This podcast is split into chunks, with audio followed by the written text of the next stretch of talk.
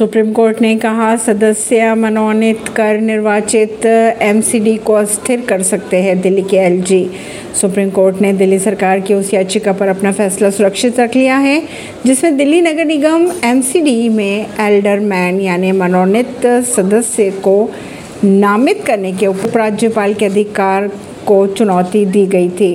Court ने यह भी कहा कि उपराज्यपाल को यह शक्ति देने से वह लोकतांत्रिक रूप से निर्वाचित एमसीडी को स्थिर कर सकते हैं। यूपी में 2009 में शख्स की हत्या का प्रयास करने मामले में मुख्तार अंसारी को किया गया बरी। उत्तर प्रदेश के गाजीपुर के एमपी एमएलए कोर्ट ने एक शख्स की हत्या के प्रयास करने के मामले में माफिया व पूर्व विधायक मुख्तार अंसारी को बुधवार को बरी कर दिया। मामले में अंसारी पर 2009 में केस दर्ज किया गया था। ऐसी ही खबरों को जानने के लिए जुड़े रहिए जनता सरिश्ता पॉडकास्ट से। परवीन सिंह नई दिल्ली से।